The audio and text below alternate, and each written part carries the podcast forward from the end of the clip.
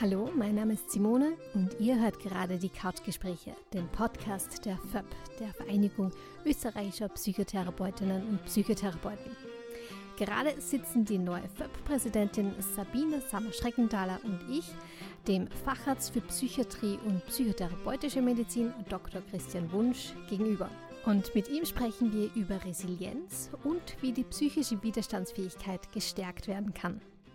Ich merke das auch bei Patienten, die Angsterkrankungen haben, dass ja wenn die Therapie vorangeht, man immer merkt, dass die Toleranz irgendwann größer wird, was den Angstaffekt betrifft. Also schwitzige Hände bedeuten dann nicht automatisch, dass es eine Panikattacke wird. Nervosität oder ein Herzklopfen heißt nicht automatisch, dass es nicht auszuhalten ist. Und ich glaube, das kann man wahrscheinlich auch gut mit einer Resilienz in Verbindung setzen, nicht nur einer Toleranz gegenüber dem Effekt, sondern auch zu merken, das wirft mich nicht um zur Gänze. Ich kann damit umgehen. Ich weiß, äh, dass es vorübergeht, was ja auch immer so eine Frage ist. Gerade bei Angstpatienten kann ich das aushalten. Und das, finde ich, merkt man oft in der, in der Psychotherapie mit, mit Angstpatienten auch. Genau, ja. Ich meine, das eine natürlich ist auch ähm, eine Empfehlung, man muss sich schon den Dingen auch stellen. Der Weg aus der Angst heraus geht immer durch die Angst, wie es so schön heißt. Ähm, ähm, und, und das auch durchaus zu integrieren, weil wenn ich es nur zu meinem Feindbild mache, dann ist es auch sehr, sehr schwierig, dass ich mich damit auseinandersetze und damit ich und dass ich auch das als einen Teil von mir selber sehe, wenn ich es versuche zu externalisieren. Ähm, und ja, so wie du richtig sagst, auch so ein bisschen dieser Bezug, dass man sagt, ja, die Art und Weise, wie ich selber ähm, stufenweise damit umgehe, heißt ja letztendlich nicht, dass von heute auf morgen sich sofort eben ein Krankheitsthema abschaltet und dass es sofort vorbei ist, aber dass ich selber merke, dass es stufenweise ähm, leichter wird und dass ich selber besser damit umgehen kann, dass ich eben diese Selbstwirksamkeit habe. Ähm, äh, ja, also das, das ist schon für sehr, sehr viele Patienten auch etwas, womit sie dann auch arbeiten können, wo sie das Gefühl wieder haben, dass sie damit ähm, selber auch einen Einfluss haben und das ist ganz, ganz stärkend, dass dieses Gefühl der Selbstwirksamkeit wieder aufkommt. Ja. Ähm, kann's, kann man auch zu resilient sein? Also du hast vorher angesprochen, dieses Gefühl, ja, ist diesmal wurscht. Ähm, also ich denke mal, es kann sein, dass jemand sehr resilient wirkt und eben passieren Rückschläge und so weiter und es prallt dann dem einfach ab. Ich gehe aber mal davon aus, dass man das nicht gleichsetzen kann. Also, dass man dann eher keinen Zugang zu den Gefühlen hat, also dass das eher fehlt, ähm, dass das eben nicht gleichzusetzen ist mit der Resilienz. Ja, das kann ich auf alle Fälle bejahen und dir nur recht geben. Das heißt ja nicht, dass wir uns eine Ritterrüstung anlegen, dass wir ähm, für alles immun sind und, und, und nichts mehr an uns ranlassen. Ganz im Gegenteil. Ähm, Resilienz bedeutet ja nicht, dass uns nichts mehr berührt und nichts mehr trifft. Ganz im Gegenteil, es ist eine Haltung, wo wir offen dem Leben gegenübertreten, wo wir offen mit unseren Beziehungen in Interaktion und im in, in, in Beziehung auch treten und wo, wo wir offen mit Menschen und mit der Umgebung in Beziehung treten. Das heißt eigentlich, wir lassen es zu, ähm, wir öffnen uns, wir blockieren uns nicht und wir ähm, versuchen das durchaus aber aktiv ähm, mit zu beeinflussen. Und das ist ein, ein, ein Unterschied zu ganz äh, zuzumauern oder ganz zu blockieren oder sich ganz zu verschließen.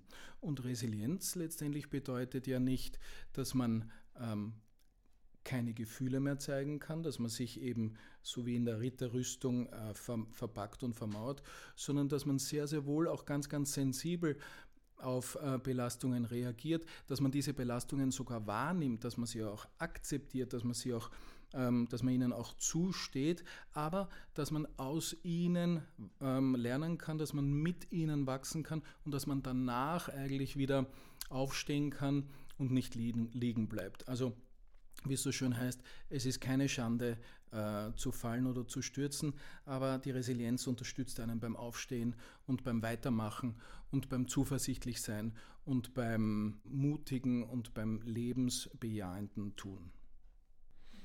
Ich glaube, Zuversicht ist auch noch so ein Stichwort, auf das wir noch kurz eingehen können, weil ähm, auf der einen Seite gibt es natürlich die Probleme, die sich in einem persönlichen Umfeld äh, abspielen oder die innerpsychischen Probleme, wo auch wenn Patienten kommen, die sehr verzweifelt sind anfänglich, es meistens die Möglichkeit gibt, da auch noch was zu verändern und zu ordnen. Es gibt dann aber auch viele Leben oder ein Weltgeschehen, das man nicht beeinflussen kann. Also wir haben einen Krieg in Europa, eine Pandemie hinter uns, äh, Klimakatastrophe und so weiter.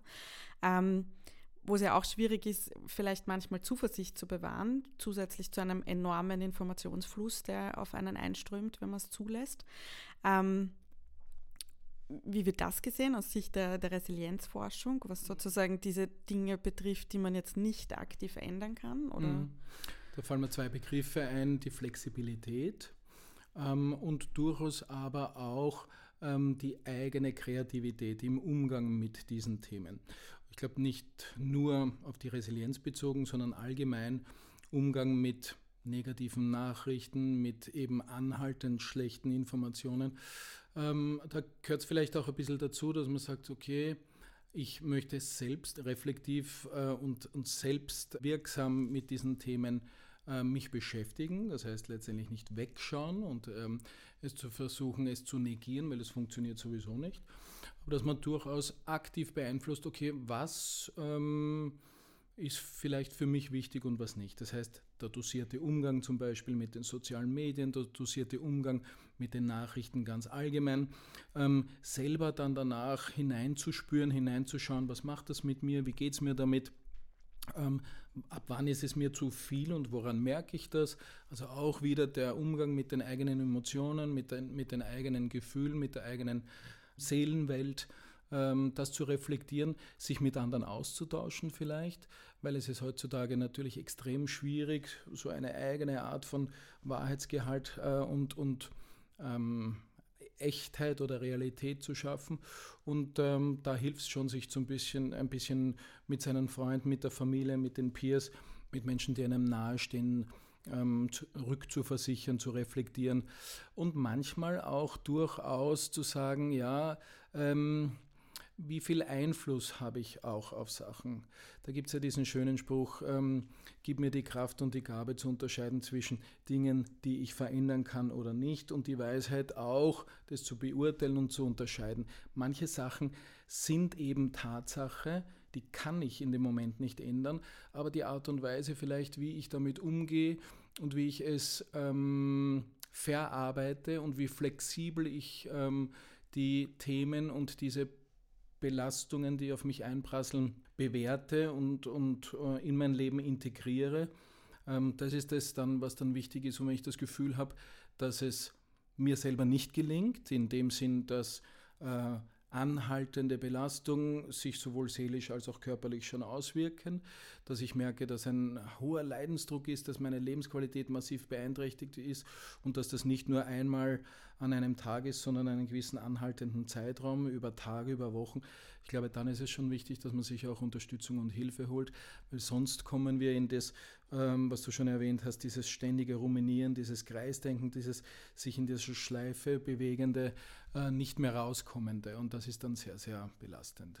Ich glaube auch, dass diese Dosierung einfach wahnsinnig schwierig ist zu erreichen, weil es so viele Kanäle gibt, auf denen ständig was passiert. Und man merkt es auch immer, wenn eine Krise irgendwie auftritt und dann gibt es einen Live-Ticker und den nächsten Live-Ticker und man ist ständig dran, dass es da auch wirklich schwierig ist, auch mal Abstand zu nehmen, weil ja auch ein bisschen so die Richtung ist, man muss immer informiert sein, man muss immer am mhm. Ball sein, man muss wissen, was als nächstes passiert. Ja. Und das hat sicher auch Einfluss auf ein Gefühl, der Widerstandskraft oder auch nicht. Ja. Mhm.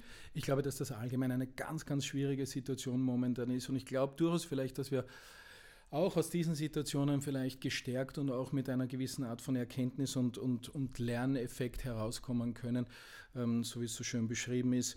Ähm, wenn eine gewisse kritische Masse erreicht ist, ähm, dann kann sich auch was verändern in der Gesellschaft und in der Sozietät, weil ich glaube, es ist für einen natürlich wiederum auch belastend und sehr, sehr herausfordernd zu sagen, du musst dich ändern, du musst etwas an dir ändern, du musst dich verbessern oder du musst dich weiterentwickeln. Weil das reflektiert ja immer, dass man, so wie man ist, ist man nicht gut genug oder nicht passend genug. Ja, für wen denn? Für offenbar die Gesellschaft und die Strukturen und die ähm, momentane unter Anführungszeichen, das muss man wirklich schon mit vielen Anführungszeichen setzen, Normalität, was auch immer das sein soll ähm, oder aus dem Hamsterrad auszusteigen. Ja, wo bin ich denn dann, wenn ich aus dem Hamsterrad aussteige? Dann bin ich irgendwo, aber nicht mehr in meiner gesellschaftlichen Struktur. Oder das klassische Thema ähm, weniger arbeiten, vier Tage Woche. Äh, dann habe ich immer an einem Tag frei, aber was mache ich dann, wenn ich dann alleine bin und alle anderen müssen arbeiten und ich kann nichts mit meinen Freunden und mit meiner Familie, mit meiner Gesellschaft machen? Also es ist durchaus sehr, sehr herausfordernd. Ich glaube, das ist allgemein eine Art von von Wandel oder Veränderung geben muss, dass man vielleicht wieder so zu Werten zurückkommt, die früher eben auch dieser Begriff von Muße, dieser Begriff von vielleicht auch Langeweile. Langeweile ist fast so ein bisschen ein wirtschaftlicher Begriff, der aufgekommen ist. Den hat man früher nicht gekannt. Wenn man vor 100 Jahren jemanden gefragt hat, was Langeweile ist, hat man damit nichts anfangen können. Weil die Zeit zu genießen war etwas, was man durchaus noch gemacht hat, auch wenn man nichts gemacht hat. Heutzutage scheint es so zu sein, dass wir am meisten Zeit gewinnen, wenn wir Zeit verschwenden. Wenn wir sagen, heute mache ich mal nichts, ich möchte Zeit verschwenden, dann haben wir ein bisschen das Gefühl, dass man am meisten ähm, Gefühl bekommt, wie wenn man von einem zum nächsten und zum nächsten und zum nächsten hastet. Ähm, außerdem gehen ähm, intensive Momente verloren. Der klassische Flow zum Beispiel, wenn man sich in, in, in, in einer Sache wirklich auf lösen kann, wenn man in einer Sache wirklich begeisternd drinnen ist. Kinder können das ja so schön, ja. Wenn sie im Spiel aufgehen und man dann sagt, komm, wir müssen jetzt schon gehen, äh, wir sind schon über zwei Stunden da und die Kinder sagen, nein, nein, wir sind ja gerade erst gekommen, weil sie die Zeit rundherum verlieren. Aber wir meinen immer, dass eigentlich dort, wo wir sind, ist noch gut genug, kommen wir müssen noch dorthin und dorthin und dorthin. Das impliziert, dass das jetzt eigentlich äh, nicht gut genug ist und wir noch weiter, weiter, weiter müssen. Mhm. Das ist ein schönes Beispiel auch mit den Kindern, beziehungsweise auch Oft merke ich das in, in Praxen auch, dass Kinder ein wahnsinniges Pensum an Nachmittagsaktivitäten haben äh, und denen ist eigentlich nie langweilig. Und gerade da entsteht doch auch ein Prozess, der kreativ sein kann, beziehungsweise muss ich auch selber sagen, ich weiß auch nicht, wann ich mich gelangweilt habe, so wie als Kind vielleicht das letzte Mal, äh, weil man eben schon am nächsten fokussiert ist und, und immer dran denkt, äh, was die nächsten Dinge sind, die am Plan stehen. Genau, und das ist das, was uns offenbar am meisten belastet, dieses Nicht-Steuerbare und auch diese Reflexion oder die Frage, ob das das ist, was ich möchte eigentlich. Ist das mein Plan eigentlich oder gibt mir den wer vor? Ähm, so moralische Auflagen. Ich sollte ja noch äh, diese E-Mails beantworten. Eigentlich sollte ich ja noch mit meiner Frau, mit meiner Familie das und das machen. Eigentlich sollte ich jetzt noch äh, Sport machen, auf meine Ernährung achten und eigentlich sollte ich auch noch mich mit meinen Freunden und so weiter treffen. Ich sollte noch da dieses Buch lesen, ich sollte noch diese, ähm, was weiß ich, diese Aktivität durchführen. Aber die Reflexion, ob das eigentlich wirklich meins ist, das ist wichtig, weil das sonst verliere, verliere ich den Zugang zu dem, was ich tue. Und äh, kleine Kinder letztendlich, die schaffen es ja wirklich noch, dass sie Kinder, Kinder äh, leben erlebnisorientiert und nicht ergebnisorientiert. Wir meinen ja immer, dass man sagt, okay, das bis zu der Stufe und dieses Spiel, dieses Kompetitive äh, und, und noch besser werden, noch besser werden. Ein Kind, kleine Kinder können sich stundenlang mit einem Kieselstein, mit einer Blume beschäftigen und ihre Fantasie und ihre Kreativität leben lassen. Und das ist das, wir rennen ja vielen Sachen nur mehr nach. Es ist nur mehr ein Reagieren. Wenn wir es aber schaffen, aus dieser Reaktion, das K rauszunehmen, nach vorne zu setzen, dann geht es in die Kreation und dann haben wir wieder ein bisschen das mhm. Gefühl der Mitwirksamkeit. Und das ist das, was die Kinder ja auch so vorleben. Und das scheint ähm, so ein bisschen ein, eine Formel zu sein, ähm, vielleicht ein bisschen glücklicher zu sein, was doch immer das bedeutet. Aber es heißt ja so schön, werdet wie die Kinder, ihres ist das Himmelreich. Ähm, zu dem Thema, das du jetzt gesagt hast, ja, man also wenn man dieses Mindset hat, man soll das und das machen, man muss das und das noch machen. Da habe ich ja gelesen, dass es, dass man einfach das Wort austauschen soll und soll, ich will heute noch das machen, ich will heute noch ein Buch lesen, ich will heute noch Staubsaugen etc. Dass das auch schon im Kopf dann einiges bewirkt und man einfach viel motivierter ist. Auf alle Fälle. Also ein gewisses Priming, eine gewisse Vorbereitung auf etwas, das ähm, scheint auch ganz, ganz stark in, in gewissen persönlichen Persönlichkeitsstrukturen zu liegen. Ähm, ein Pessimist und ein Optimist äh, erlebt immer dasselbe Leben und doch schaut er durch zwei verschiedene Brillen. Der Pessimist in seiner Erfahrung, das wird ja wieder nichts werden, wieder nicht funktionieren, wieder nicht und beurteilt und fokussiert die Themen dann auf sich bezogen negativ. Und der Optimist sagt, ja, aber das werde ich schon schaffen und das wird gut gehen und so weiter. Und der nimmt dann auch die Dinge anders wahr. Der Pessimist schaut am Himmel und sieht die Wolke und der Optimist schaut am Himmel und sieht die Sonne und von mir aus auch die Wolke. Ich fand das, also ich habe am Anfang auch gefragt, ob äh, Resilienz ein Modewort ist und ich glaube, Ähm, ich habe mit dem Begriff immer insofern ein bisschen ein Problem gehabt, weil es eben sehr in diese Selbstoptimierungsecke oft gestellt wird. Ich muss doch meine Resilienz aufbauen, ich muss die stärken, ich muss da besser werden. Also viel mit diesem Sollen, was wir auch gerade ähm, besprochen haben. Ich finde das sehr schön, dass da auch heute viel rausgekommen ist. Es geht darum, selbstwirksam zu sein. Es geht um eine Achtsamkeit, es geht um Humor und Zugehörigkeitsgefühl. Ich glaube, das ist massiv wichtig und wird, wird auch oft vernachlässigt. Und auch das Gefühl, in einer Gemeinschaft zu sein oder irgendwo integriert zu sein. Ähm, was eben so ein wichtiger Baustein ist. Äh, und ich glaube, man hat das, also für mich war das sehr deutlich spürbar, auch während der Corona-Pandemie, wie wichtig für Personen ist, das Gefühl zu haben, irgendwo dazuzugehören. Und das ist kein Zufall, dass da Verschwörungserzählungen und Verschwörungsmythen, glaube ich, so einen Aufstieg erlebt haben, weil ganz viele Personen, die sich nirgendwo zugehörig gefühlt haben, endlich ein Gefühl gehabt haben, zu einer Gruppe zu gehören, äh, wenn man schon sowieso isoliert ist und vielleicht nicht raus darf und sonst seinen sozialen Aktivitäten nachgehen kann, die man ähm, hat. Insofern finde ich das sehr gut, dass eben heute auch das sehr ähm, oft rausgearbeitet worden ist. Es geht nicht darum, was zu optimieren und zu verbessern, sondern es geht auch vielleicht um eine innere Haltung, um ein Mindset, um ein Akzeptieren und um eine Erfahrung und um eine gute Beziehungserfahrung. Genau, ich glaube auch, dass das ja auch immer ähm, umformuliert werden kann, so wie du es auch richtig gesagt hast. Es geht nicht um ein Muss, sondern um ein Ich kann. Es geht nicht um ein Du sollst, sondern um ein Ich will. Und es geht darum, dass man auch einfach nur durch das Tun in diese Aktivität und in dieses Gefühl kommt und es nicht immer eine Zielerreichung sein muss und erst, erst dann etwas Gutes und etwas ähm, Wohlwollendes ist, wenn man etwas erreicht haben muss. Also wie gesagt, dieses Tun an sich ist, glaube ich, das, was für uns wichtig ist. Rainer Maria Rilke hat so schön beschrieben, ich lebe mein Leben in wachsenden Ringen, die sich über die Dinge ziehen. Den letzten werde ich vielleicht nicht erringen, aber versuchen werde ich ihn. Schön. Ja, finde ich, ist auch ein schönes Schlusswort. Ähm, außer eine Frage hätte ich vielleicht noch. Wenn jetzt unsere Hörer und Hörerinnen sich die Folge angehört haben und jetzt total motiviert sind und sagen, ich will jetzt auch dieses Mindset, ich will auch viel mehr in diese Richtung denken. Ähm, was wären so die ersten Steps, die ersten Schritte, die man machen könnte, um, dem, um dieses Ziel zu erreichen? Mhm. Also das eine ist, dass man, glaube ich, sich schon ganz, ganz umfangreich informieren kann, ähm, wobei ich da eher auf empfehlende Literatur ähm, zurückgreifen würde. Es gibt mittlerweile schon ganz, ganz gute Bücher ähm, aus den verschiedenen Organisationen und Vereinen. Ähm, vielleicht kann man da ja auch in einer Form mit, mit Shownotes oder mit Literaturangeboten auch über eure Plattform, über den Podcast da unterstützen. In weiterer Folge dann ähm, glaube ich, dass es immer eine Möglichkeit ist, sich einfach nur mal Rat zu suchen bei einem Therapeuten, bei einer Therapeutin.